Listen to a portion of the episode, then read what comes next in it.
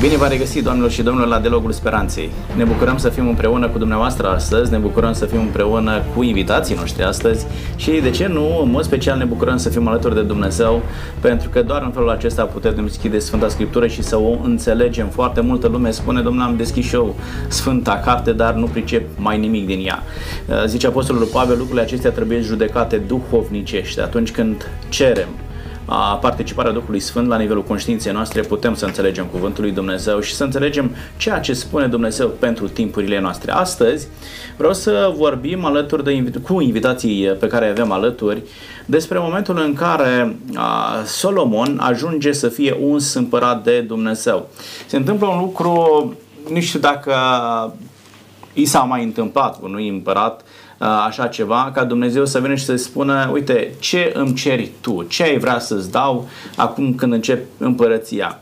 Ce cere împăratul acesta face să rămână în uh, istorie, în memoria omenirii într-un mod cât se poate de plăcut și vreau să vorbim astăzi alături de domnul Ciobanu Constantin, care îi spun bun venit. Mulțumesc pentru invitație, bine v-am găsit. Uh, alături de dumneavoastră vreau să vorbim despre ce anume a cerut uh, Solomon, de ce a cerut lucrul acesta și dacă a primit ceea ce a cerut. Domnul Ciobanu va reprezenta astăzi Biserica Adventistă de ziua a șaptea și uh, vom vedea și din perspectiva acestei biserici cum stau lucrurile. Vă mulțumesc tare mult! Lângă mine este domnul profesor Lucian Farcaș. Bine ați revenit! Mulțumesc, bine ne-am regăsit! Și alături de dumneavoastră vreau să discutăm uh, ceea ce a cerut Solomon este de cerut și astăzi, da? ar fi de utilitate și pentru conducătorii de astăzi, reușesc sau au disponibilitatea aceasta conducătorii de astăzi să ceară același lucru, pentru că este un lucru extrem de important. Domnul profesor va reprezenta astăzi Biserica Romano-Catolică și a, cu veche istorie ne veți spune dacă de-a lungul timpului conducătorii au cerut așa ceva. Da? Domnul Ciobanu, ce este acel lucru care îl face renumit pe Solomon, uh, pe care l-a cerut din partea lui Dumnezeu la începutul domniei sale. Aș vrea să fiu tranșant. A cerut înțelepciune. Despre la, asta vorbim astăzi, despre la, înțelepciune.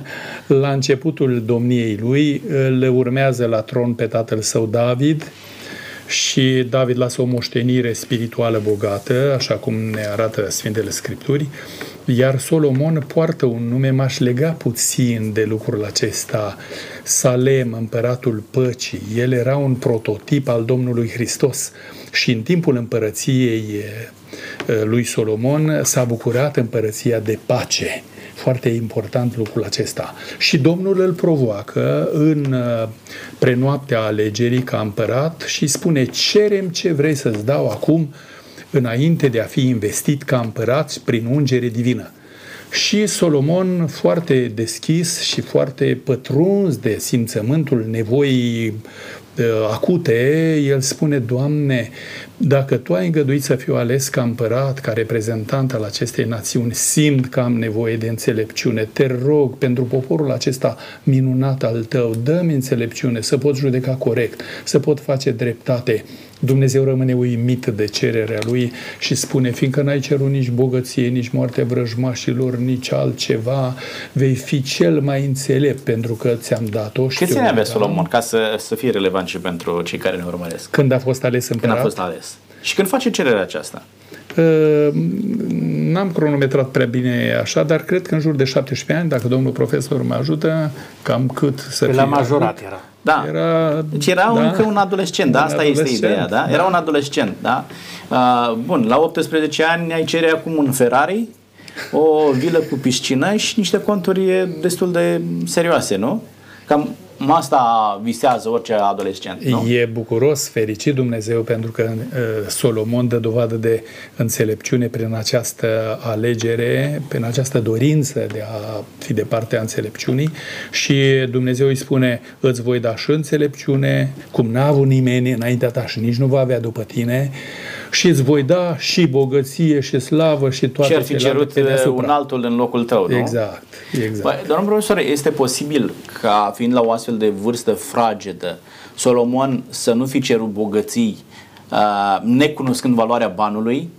Adică era un copil, nu înțelegea ce înseamnă să ai ci mai degrabă fiind terifiat de responsabilitatea pe care uh, urma să o aibă, Deci, Doamne, dăm înțelepciune ca să știu cum să conduc poporul acesta numeros al Tău. Da? Asta a fost cauza pentru care cere înțelepciune? Probabil. Dar uh, eu propun să acordăm importanță și gândirii teologice a redactării textului, da. pentru că avem niște paralele între întâi regi și uh, cronici. Da? Da. Exact aceleași evenimente. Ca linie generală, avem o perioadă de redactare a textelor, să spunem, în parte reabilitare a figurii lui Solomon, pe de altă parte o ridicare, o înfrumusețare a figurii lui Solomon. Iată de ce notăm doar o, o diferență în regi, cartea întâi a regilor, acolo este vorba de un vis. Visul la Domnul, aici deja merge la un sanctuar în apropiere de Ierusalim. Nu este vis. În fața tuturor, el cere clar și rugăciunea lui aici parcă este o trecere de pe tron în fața altarului. Deci regele, marele Solomon este și un liturg. Deci o completare. Asta ce înseamnă? Regele este chemat să se îngrijească de toată viața, o viziune integralistă a vieții poporului, în primul rând, de aceea vedeți că apare poporul, poporul și așa mai departe, și în spatele, așa, în fundal, stă personalitatea lui, eu, mie, dă-mi, nu, zice, dacă mie pentru acest popor.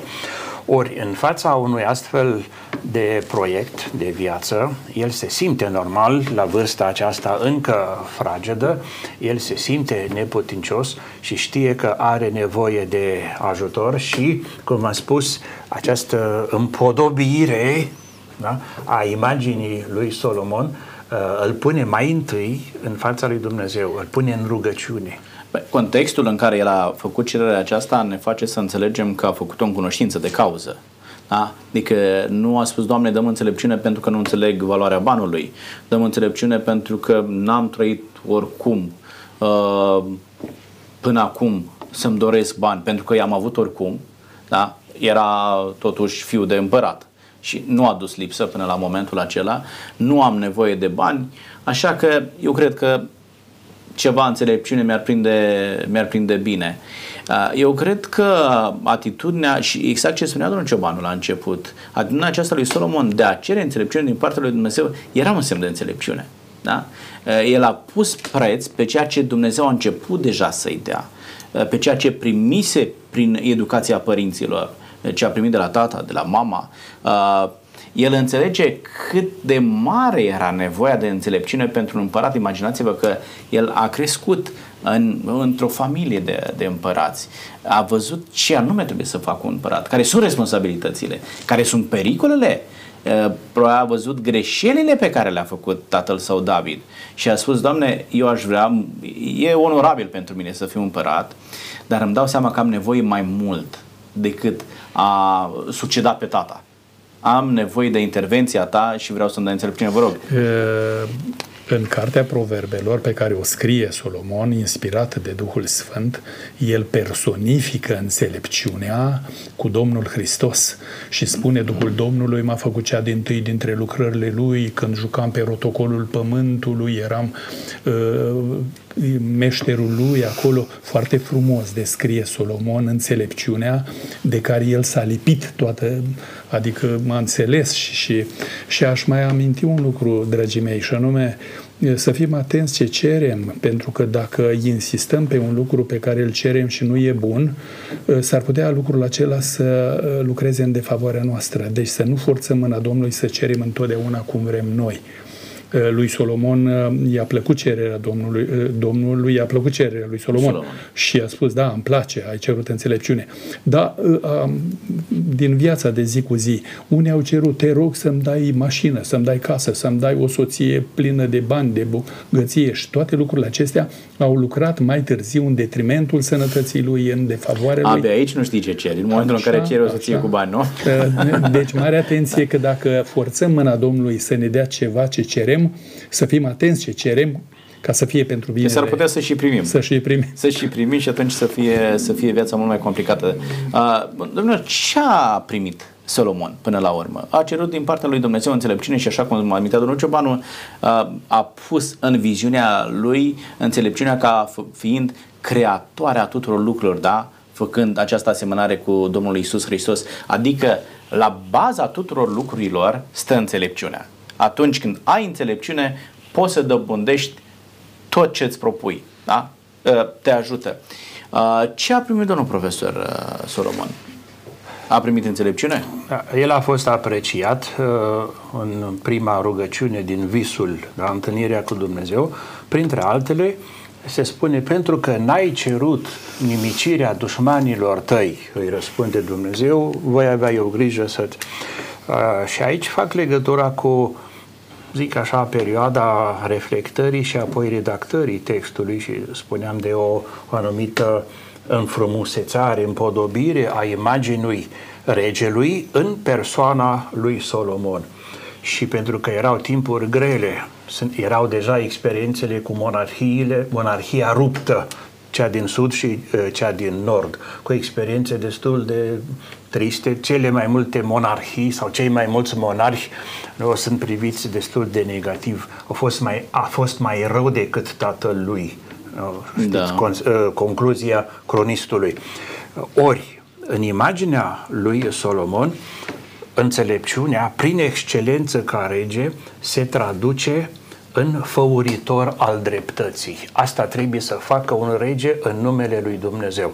Gândiți-vă la primii profeți, la Amos, ce condamnă? Nedreptățile săvârșite pornind de sus de la rege și așa mai departe.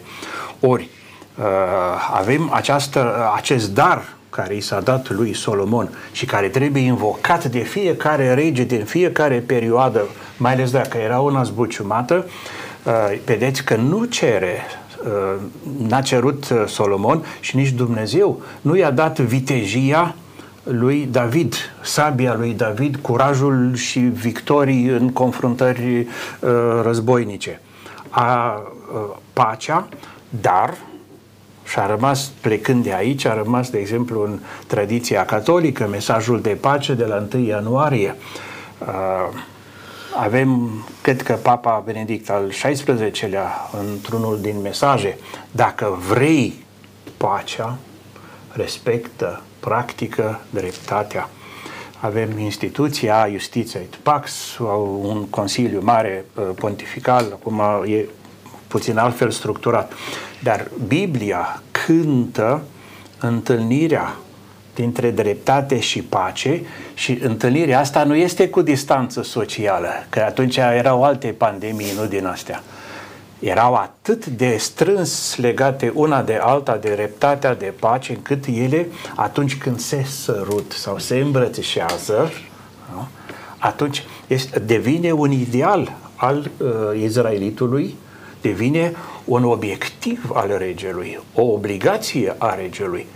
Și știm, este de acum arhicunoscută scena cu cele două femei, nu? ambele aveau un copilaș, una a fost neglijentă și și-a strivit uh, copilul și se ceartă și ajung la rege, la Solomon, să împartă dreptatea. Și atunci cu iscuțimea lui, cu mintea lui, cu asta zice, amândoi, și atunci, ca să trezească, să verifice da, cine este în, uh, în păcat și cine nu, uh, el rămâne în cazul acesta. Lui i s-a dat acest dar al înțelepciunii, înțelepciunii concretizată. Dacă vreți, întrupată, practicată, exersată, exercitată uh, și s-a concretizat în dreptate. Deci s-a văzut înțelepciunea lui și în realitatea practică, da? Nu era doar la, la nivel de idee, nu stătea omul doar și scria proverbe, da? ci și în relația cu, A, și cu putem oamenii spune din popor. că aici nu este doar o, un raport da, personal, individual între Solomon și Dumnezeu, ci este uh, un mesaj pentru întreg poporul și pentru fiecare membru al poporului. De aceea simțul dreptății nu? și în predica de pe munte apare. Pe dreptate se zidește iubirea. Dar dacă nu ai dreptatea ca fundament, iubirea se, se clatină. Și dacă tot spuneați așa, astăzi, înțelepciunea, conducătorii mai cer, nu cer, după... Ajungem imediat și acolo și e următoarea întrebare la care Noi ne să... numim uh, da, state de drept. Da? La sfârșitul secolului XIX, până și țara noastră, statul nostru român, se vrea stat de drept. Cum mai puțină rugăciune după modelul lui Solomon? Da, uh, rețineți-vă, da, ideea aceasta, nu o uitați pentru că vreau să, să discutăm despre lucrul acesta. Domnul Ciubanu, ajunge Solomon să fie un împărat înțelept, așa cum erau înțelepți și alți împărați? Uh, ce uh, nivel a avut înțelepciunea în dreptul lui Solomon? Începutul a fost formidabil. Solomon a demarat frumos și Dumnezeu l-a copleșit cu înțelepciune, aș putea spune, în așa fel încât, într-adevăr, a rămas proverbială înțelepciunea în dreptul lui Solomon și noi facem aluzie la această la acest dicton, înțelept ca Solomon. Și a ținut Dumnezeu cuvântul și cu celelalte daruri, pentru că citim în cartea Ecleziastului, el trece în revistă și spune, am fost un agronom vestit, am fost un arhitect vestit, am fost un poet vestit, am fost un zoolog vestit, am fost un... Ce n-am avut eu? Intrau la mine sute de mii de kilograme de aur, 666 de talanți numai de la uh, împărații uh, care îi aduceau biruri, uh, putre de bogat. Să ne gândim că din trei în trei ani, spune Biblia, venea la Solomon vapoare sau nu vapoare, corăbii pe vremea aceea, care aduceau aduceau din uh, lumea exotică uh, maimuțe, păuni, lemn de santa, lemn de abanos, lemn de acaju, uh, lemn de plăcut mirositor, de tină, au făcut pentru corul din vremea lui Solomon, care era peste 2000 de cântăreți, instrumente care miroseau, deci erau ceva, o opulență extraordinară. Vreau doar să ne gândim ce a spus împărăteasa din Seba când a venit și l-a vizitat spune Scriptura, zice, când a văzut ea înțelepciunea lui Solomon, când a văzut ea cei care servesc la masă, când a văzut ea bucatele, când a văzut aranjamentele florale, când a văzut tot luxul de acolo, zice, uimită, împărăteasa a spus, ferice de cei care te ascultă, care stau la masa ta, care văd înțelepciunea ta, hrănește toate simțurile omului, înțelepciunea lui Solomon, de ar fi rămas Solomon pe această treaptă dar spune Scriptura că rât de iubire, deșartă, datorită femeilor străine, Solomon decade din această situație, o ia pe căi strâmbe și abia la sfârșitul vieții își revine cu regrete și face din nou bilanțul vieții lui, dându-și seama că de fapt înțelepciunea este mai vrednică de dorit ca orice. Zice, am gustat de toate, mai mult ca oricine. Am gustat, nu pot zice, dar nu se merită, că totul e deșertăciune și goană de păvânt. E, și în situația lui Solomon, discutam într-o emisiune anterioară că lui Saul li s-a urcat domnia la cap și când s-a văzut că este atât de puternic, a înțeles că este puternic prin meritele proprii.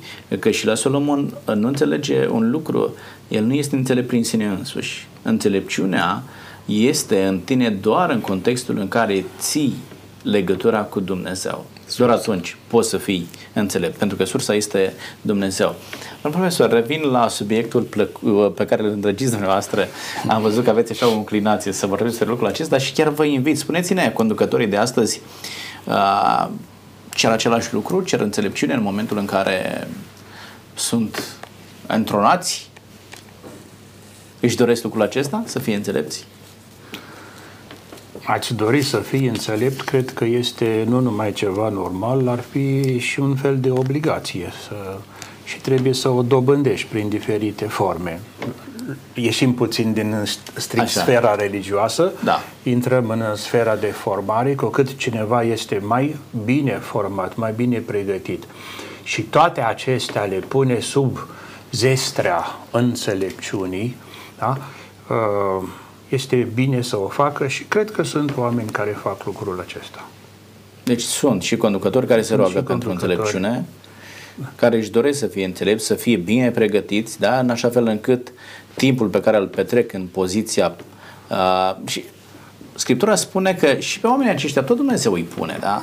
Dumnezeu da. acceptă să fie în anumite funcții de conducere, da? Și Pavel vorbește da, foarte frumos în roman despre lucrul acesta. Rămânând strict la uh, întrebarea dacă se roagă, dacă cer, uh, cu siguranță că se roagă, dar se roagă în camera lor, în ascuns, nu trag clopotele, nu fac spectacol pe la sărbători, pe la, știu, sărbători religioase, nu se dau un spectacol cu rugăciunea lor sau cu altele. Pentru că asta, asta este fățărnicie încoronată de ipocrizie. Înseamnă a-i minți pe oameni și în același timp a-ți bate joc de Dumnezeu. Uh, asta, cu asta nu sunt uh, de acord, dar că există oameni care chiar se roagă și cer, înainte mai ales de a lua o decizie, de a pune semnătura și a, a, a lua o decizie democratică împreună cu colegii din cabinetul unde lucrează, cu siguranță că sunt astfel de oameni. M-am bucurat să, să știu că la nivelul Parlamentului există uh, această practică a micului dejun cu rugăciune. Da? Și sunt mulți dintre uh, parlamentari care participă la acest moment cred eu, esențial pentru ei. Și este important ca, e, e foarte interesant că chiar unii dintre ei a, coordonează și a, prezintă o meditație de dimineață în, în, a, prin prisma a, acelei teme, teme, oamenii se roagă și cer ceva lui Dumnezeu.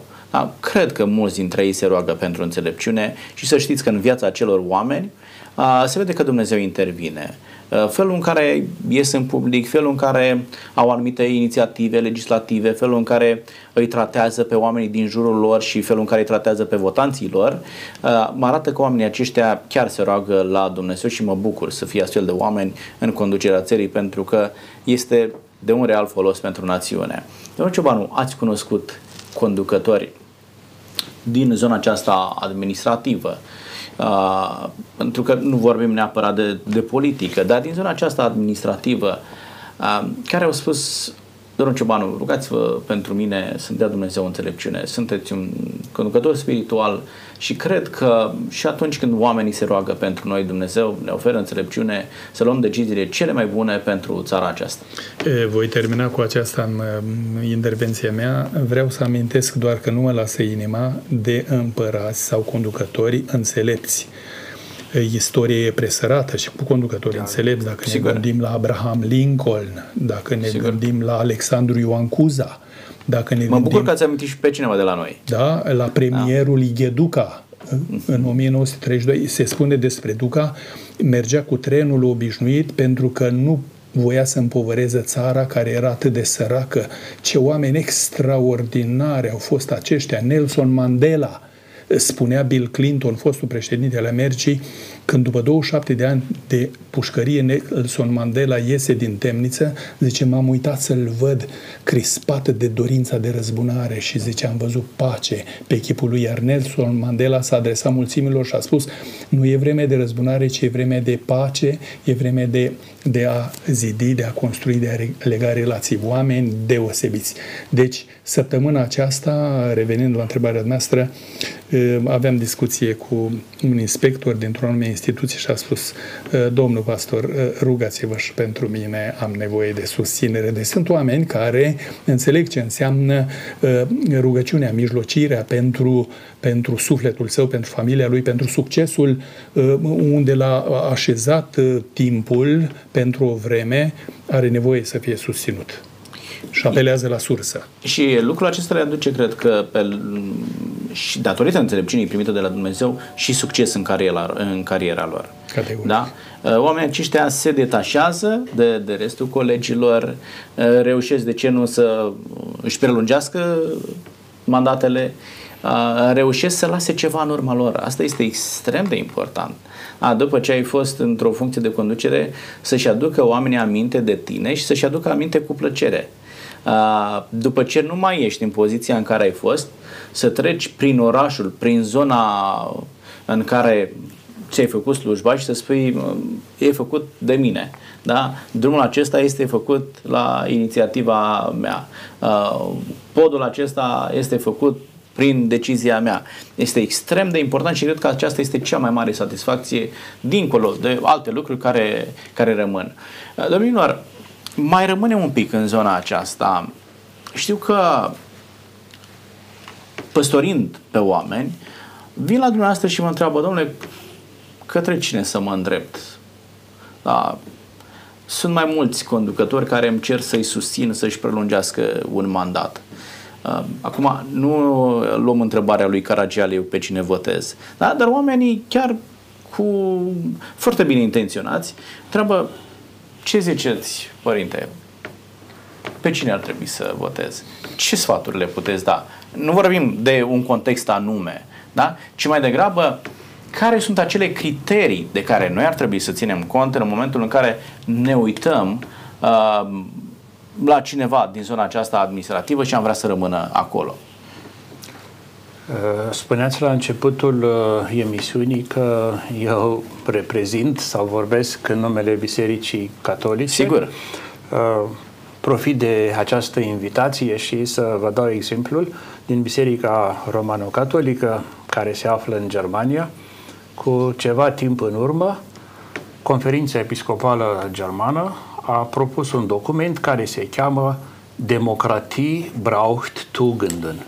Democrația are nevoie de virtuți.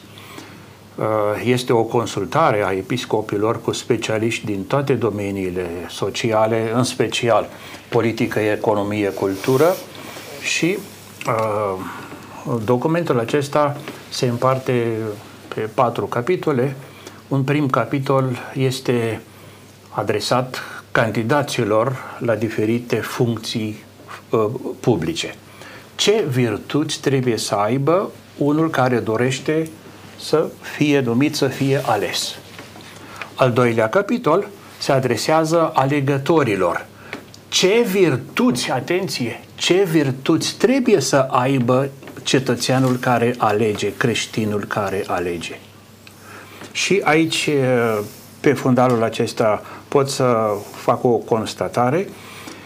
În doctrina socială a Bisericii și în predica ultimilor papi se spune că sără, uh, ignoranța, nepregătirea, lipsa de școală, lipsa de formare este una dintre cauzele principale ale sărăciei. Corect. Eu îndrăznesc să spun că ignoranța politică, lipsa cunoștințelor minime politice din rândul cetățenilor noștri cauzează multă sărăcie. O sărăcie politică duce la sărăcie generală. Și de aceea uh, este dat, și datoria bisericii să-i formeze, să-i ajute pe oameni să depășească această sărăcie politică, să îmbrățișeze, să dobândească virtuți politice, nu dependențe politice. Da? Da. Uh, unii politicieni uh, așteaptă să fim bolnavi politic ca să vină ei ca salvatori, să, de, să rămânem dependenți. De asta. Nu. Virtuțile, Oricum, arată... virtus înseamnă forță, da? Da. Ori și electoratul trebuie să aibă forțe proprii, dar aceste forțe trebuie educate, trebuie școlite, trebuie să știi ce faci când dai un vot. Ei, este un act moral. Aici este și rolul bisericii de a educa și pe asta oameni. trebuie da? să, să Da, este și rolul bisericii de a educa pe oameni, pe de altă parte nu este rolul bisericii pentru a crea știu eu, o direcție să spună, nu, tu nu, votezi asta cu nu e datorie ei. partidul acesta sau cu celălalt partid.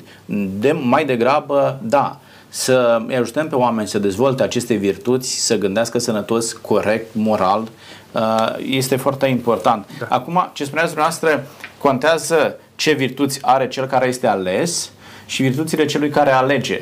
Zic că virtuțile celui care este ales contează, dar virtuțile celui care alege nimeni nu mai ține cont că votează și cel care are virtuți și cel care nu are virtuți. Da, nu ne convine da? să spunem, dar acești aleși au fost aleși de acești alegători. Este o legătură da, foarte strânsă. Și poate că, că aici... Dacă ne plac cei aleși și așa, atunci vom aprecia și pe alegători.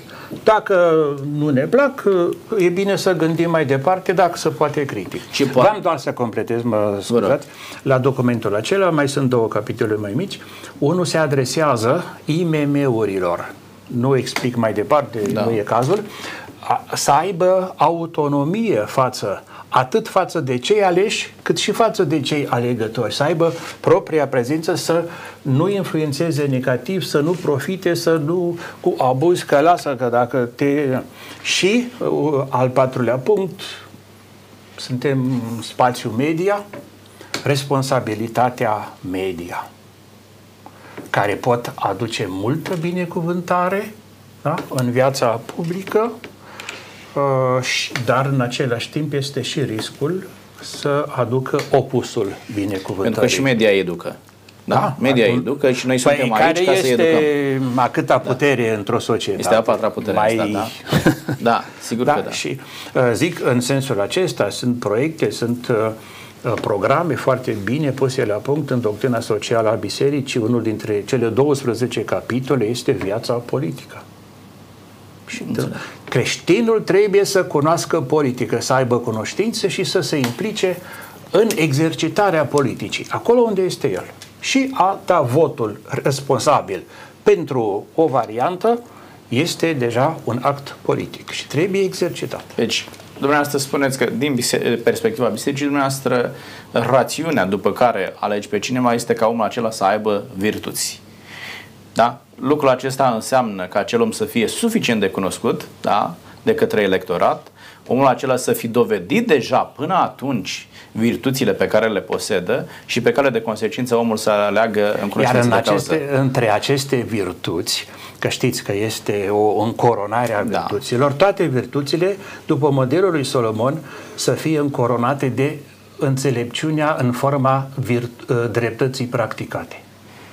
Da, sunt total de acord, numai v-am spus, e o problemă în momentul în care ajungi la o vârstă destul de fragedă într-o poziție de conducere, cred că electoratul nu a avut timp suficient să te cunoască și să vadă dacă ai acele virtuți sau nu. Dar se ajunge și acolo. Domnul Ciobanu, din perspectiva noastră personal, dar și din perspectiva bisericii noastre, ce anume contează în momentul în care trebuie să te orientezi către cineva a, pentru o funcție publică? Uh, intervențiile Sfântului Paul sunt foarte salutare în privința aceasta. El spune dacă cineva dorește să fie conducător, episcop, um, diacon și așa mai departe, dorește un lucru bun, dar așa cum spunea domnul profesor, el trebuie să demonstreze prin competență, nu prin forța coercitivă, că se impune. Și atunci, unii conducători de dragul lui că îl vezi că este uh, onest, că este principial, că este pacifist, că este integru, este moral, uh, îl promovezi, îți place să, să fie în frunte. Și atunci tu ca și electorat îi dai votul și ești pregătit pentru lucrul acesta. Deci contează foarte mult ca și cei care aleg și cei aleși să facă front comun în așa fel încât Ă, cum spunea profetul ă, Ieremia, rugați-vă pentru binele cetății, pentru că fericirea voastră atârnă de fericire ei. Ce se va întâmpla cu cei aleși atârnă de felul cum vom trăi noi și cum vom trăi dacă vom trăi bine sau nu. Deci e, important lucrul acesta. Este foarte adevărat ce spuneți dumneavoastră și sunt de acord cu ce a spus amândoi. În momentul în care te gândești să alegi pe cineva, trebuie să ții cont de lucrul acesta, să vezi că omul are virtuți, că omul este moral, pentru că dacă el nu este moral în viața chiar particulară, este foarte greu de crezut că va avea un comportament moral față de alegătorii lui. Știți cum e, până se întâmplă, toate sunt bune. După ce mă văd, acolo lucrurile se, se schimbă total. Deci trebuie să urmărim pe de o parte lucrul acesta, oamenii să fie morali și uh, să avem siguranța că se va comporta omul în cauză moral față de alegători și, doilea lucru, cred că, uh, vorbim și din perspectiva bisericii, biserica trebuie să se asigure că omul care ajunge într-o astfel de poziție publică va respecta și acest principiu al separării puterilor în stat, uh, libertatea religioasă, da? nu lasă nici ca biserica să intre în treburile statului, nici statul să intre în treburile bisericii. Da? Sunt două organisme independente, fiecare uh, își vede de, de traiectoria lui, cu o bună colaborare între cele două, cu un respect reciproc, dar biserica trebuie să se bucure de libertate din partea uh, și so, conducătorul se asigure libertatea da, de exprimare, uh, de gândire a bisericii și fiecare e, biserică să-și respecte specificul e, ei. E principiul pe care Domnul Hristos l-a e, prezentat, dați cezarului ce al cezarului Sigur. Și, și lui Dumnezeu ce este al lui da, Dumnezeu. Iată, dar cele două valențe. Și trebuie să, să existe uh, și uh, uh, respectul acesta și alegătorii care sunt interesați atât de viața publică cât și de viața bisericească trebuie să aibă în vedere cele două elemente extrem de importante. Asta este adevărata înțelepciune și așa cum spunea domnul profesor mai devreme și electoratul trebuie să fie educat da, oamenii să fie învățați în biserică uh, care sunt criteriile care chiar contează, da? nu pomene electorale, ci mai degrabă virtuți, principii, iar lucrul acesta se capătă printr-o înțelepciune. Da? Uh, nu ideea, omul se descurcă, e inteligent. Uh, legat de lucrul acesta, care este diferența între înțelepciune și inteligență? Domnul profesor, încep cu dumneavoastră. Da, spontan uh, în gândul mă duce la etica pe care pe lângă predica de pe munte sau discursul de pe câmpie la Luca, nu? la etica pe care o dezvoltă și o aprofundează mai ales Apostolul Paul pentru comunitățile, ecleziile pe care el le statornicește, le înființează și este foarte interesant că acolo el nu vine numai cu preceptele strict iudaice, nu? din tradiția uh, morală a Vechiului Testament, ci face legătura și cu filozofia, spunem, uh, laică, filozofia păgână, Uh, unde găsește valori. Să ne gândim la spațiul Mediteranei, marea cultură a antichității, fie de la Roma, fie mai ales Sofia, de la Atena și el preia din filozofia, să zicem mai degrabă populară, dar acolo se regăsesc și mari uh, idei pe care le găsim la gânditorii timpului. La asta. Uh, aici văd eu o înțelepciune uh, și făcând uh, o trimitere la un mare evreu al secolului 20, Emanuel Levinas, un mare înțelept, un mare cunoscător al Scripturii, uh, el de altfel uh, filozof, uh, un, uh, fenomenologie, el are o afirmație și anume o filozofie, dacă nu este etică, nu e filozofie. Adică o filozofie te pune clar în fața binelui și răului, a dreptății, nedreptății, urâtului și frumosului și te, te obligă, te obligă să te decizi pentru bine, pentru dreptate, pentru frumos. Înțelepciunea în aceasta nu te lasă în pace. Te obligă la actul concret în vederea binelui să crească, în vederea răului să dispară. Inteligența este mai degrabă o categorie neutrală care, care poate fi folosită și spre bine și spre rău. Uh, înțelepciunea nu, nu, nu dă greș. Merge spre bine. Inteligența poate duce și la rău. Poate. De aceea, Uh, nu de stăpânire, înțelepciune e bine să îndrume inteligența, pentru că avem mari răufăcători care erau foarte inteligenți. Eu nu citesc romane crimis sau filme mai puțin, dar acolo este de o inteligență cum pregătește unul o faptă sau cum, uh, cum zădărnicește un proces de judecată pentru că este foarte inteligent. Deci este mai de dorit să fii... Dar este imoral. Este nu imoral. este înțelept. Nu este înțelept. Da. Deci este mai de dorit, domnul Ciobanu, să fii înțelept sau inteligent?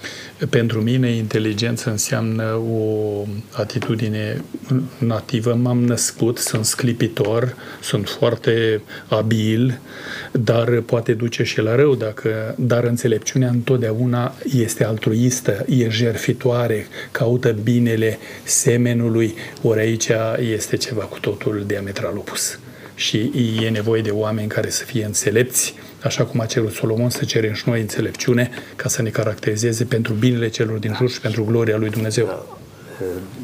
uh, în Sfânta Scriptură, Cartea Înțelepciune, acolo unde uh, înțelepciunea este personificată în figura femeii, nesăbuința, tot o femeie, dar de altă. Cum pregătește femeia înțelepciune ospățul și cum uh, pe cine invită și opusul, uh, ideea, nu? Înțelepciunea duce totdeauna spre bine. Deci, din ce înțeleg eu de la dumneavoastră și vreau să mă asigur că am Sau înțeles are în corect, vedere binele, da? da, uh, inteligența te naști cu ea, da? Și poți Se să amplifică, trăiești, se da, dezvoltă, se se- dezvoltă, se dezvoltă, dar poți să rămâi înțelept și întorcându-i spatele lui Dumnezeu. Sau să trăiești fără Dumnezeu.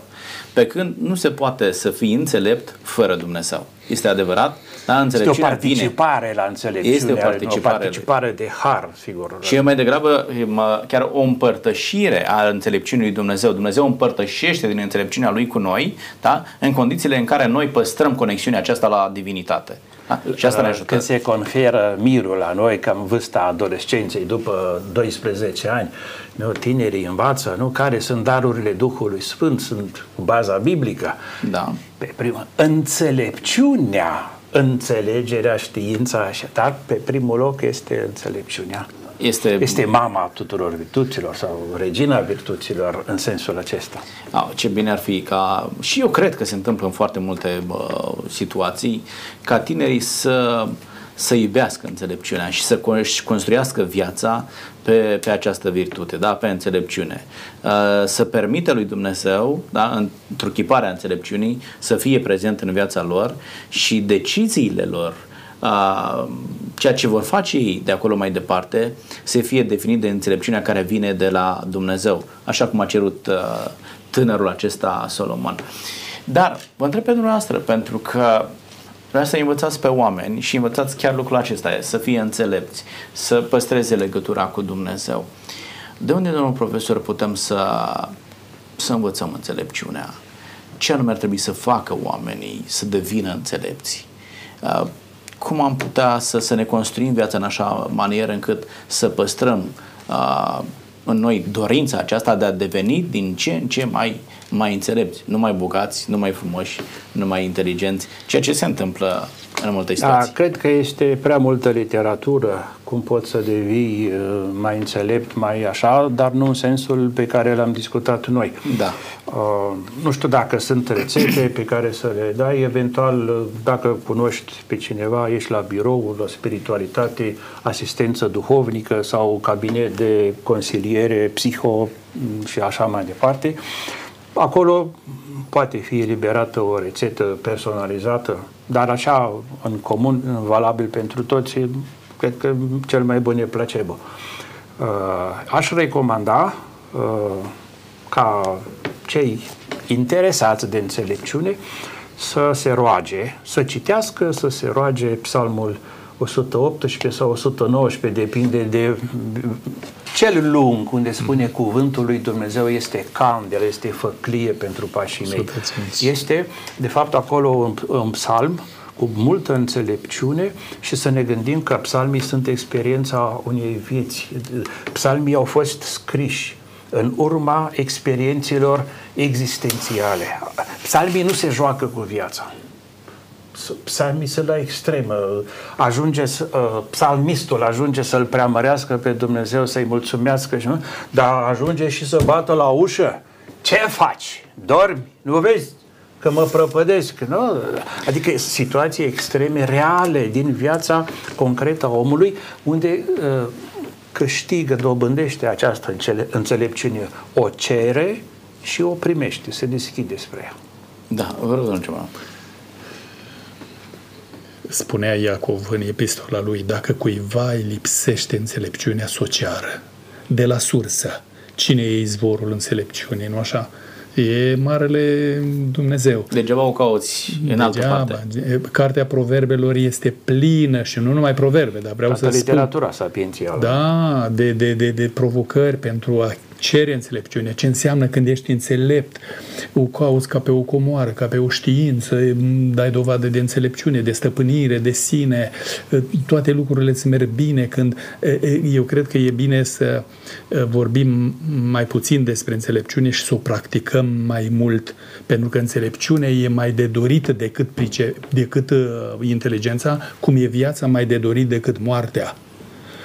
De cine este înțelept, cu adevărat, este un om care, așa cum spunea domnul profesor, e trecut prin viață și își scrie proprii psalmi din experiența proprie cu o frumusețe inegalabilă pentru că este îndrăgostit de Domnul Hristos care este întruchiparea sau personificarea înțelepciunii. Deci spunea la un moment dat cuvântul lui Dumnezeu, frica de Domnul este începutul înțelepciunii, da? Momentul în care începem să dezvoltăm o relație cu Dumnezeu. Uh, da, haideți să, să traducem poate treaba asta. Ce înseamnă frică de Domnul? Nu, nu ceva de teamă, de groază, de, de, de angoasă, ci un respect. Adică e atât de nobilă soția mea încât mă tem să o jignesc. Ce fel de temere aceasta? Din respect, din prețuire. Ori așa ne cere Dumnezeu și nouă să-L prețuim din toată inima. Și înțelepciunea aceasta, ca o plantă rară, trebuie cultivată cu mare atenție și va rodi la vreme. Unde, unde se învață respectul acesta față de Dumnezeu? Poate îi ajutăm pe cei care chiar sunt interesați să-și crească niște copii uh, înțelepți, da? Uh, niște copii care să respecte pe Dumnezeu și în felul acesta să respecte pe cei din jurul lor, să-și respecte părinții mai târziu, uh, mai devreme, să-și respecte autoritățile mai târziu și așa mai departe. Unde se învață, domnul profesor, respectul acesta? În ciuda schimbărilor care sunt, consider că în primul rând rămâne familia, vatra unde se dobândește înțelepciunea, se practică înțelepciunea, dar actualmente familia nu mai face singură față la provocările care sunt și de aceea trebuie să fie familia în strânsă colaborare cu grădinița mai întâi, apoi cu școala, cu biserica, unde sunt foarte multe programe pentru copii, dar și societatea și multe instituții, organisme, fie că sunt oficiale, fie că sunt pentru timp uh, așa liber. Uh, sunt ocazii. Uh, sport, pandemia ne încurcă, sportul în echipă, să înveți a fi cu celălalt, a pune împreună, să, să înveți a depăși conflicte care apar să spunem, în diferite momente. Este școala vieții în diferite momente și aici uh, și poate că din când în când de păstrat uh, un moment de tăcere. Da, e, e foarte interesant. Uh, Domnul Ciobanu, cum îi ajutăm? Cum faceți dumneavoastră? Cum vă învățați în și să-și crească copiii în așa fel încât copiii aceștia să, te, să se teamă de Dumnezeu și în forma aceasta să capete înțelepciunea care îi va ajuta în viață? În practica bisericii noastre e o anumită cum să spunem noi, așezare a lucrurilor și anume se începe ziua cu altarul de dimineață și se termină ziua cu altarul de seară, când toată familia este adunată. Ne închinăm lui Dumnezeu, îl lăudăm prin cântări, povestim experiențele de peste zi, vedem ce a fost rău, ce a fost bine și citim din cuvântul Domnului învățături practice care ne înnobilează și ne dau o traiectorie și o direcție spre uh, ținta și spre idealul pe care îl urmărim și anume Isus Hristos din punct de vedere al practicii bisericești și aici e școala de sabat, cum este în altul e confesiuni școală duminicală, unde se învață uh, trimestrial pe tematici biblice diferite uh, lucruri care sunt necesare pentru viață. Ori toate acestea în conceptul de a îi ajuta pe enoriași să dobândească înțelepciune și trăiască mai frumos. Mulțumesc tare mult! din ce înțeleg de la dumneavoastră, petrecerea cât mai mult timp alături de cei mici, a părinților, îi ajută ca aceștia să învețe respectul față de părinți, respectul față de, de Dumnezeu și în formula aceasta este o formulă de succes să poată primi înțelepciune de la Dumnezeu. Lucrul acesta îi va ajuta uh, pentru viața aceasta, dar mai mult decât atât îi va ajuta să câștige și, și viața veșnică. Vă mulțumesc tare mult uh, pentru participare, pentru informare, pentru formare a celor care ne urmăresc. Urmăresc și să dea Dumnezeu ca ceea ce ne învățați dumneavoastră să devină realitate practică în viața celor care ne urmăresc. Să dea Domnul. Domnilor și domnilor, ne-am apropiat de finalul acestei emisiuni. Învățăm că înțelepciunea este mai de folos decât orice de pe pământul acesta și este instrumentul prin intermediul căruia putem să obținem ceea ce ne dorim și ne este necesar pentru viața noastră. Însă am înțeles de la oamenii pe care am avut alături de noi, oameni ai cuvântului, oameni ai scripturii, că înțelepciunea se primește de la Dumnezeu și indiferent de poziția pe care o avem în societatea în care trăim, avem nevoie de înțelepciune și nu o putem primi decât având o conexiune permanentă, crescândă cu divinitatea, cu Dumnezeu cel care ne-a iubit atât de mult încât a murit pentru noi, atât de mult îi pasă și îi este interesat de binele nostru încât este permanent pregătit să ne ofere înțelepciunea de care avem nevoie. Tot ce vă doresc este să vă bucurați de înțelepciunea primită din partea lui Dumnezeu și în felul acesta viața noastră să fie frumoasă. Bucurați-vă de prezența lui Dumnezeu în viața dumneavoastră. Până data viitoare, Dumnezeu cu noi. La revedere!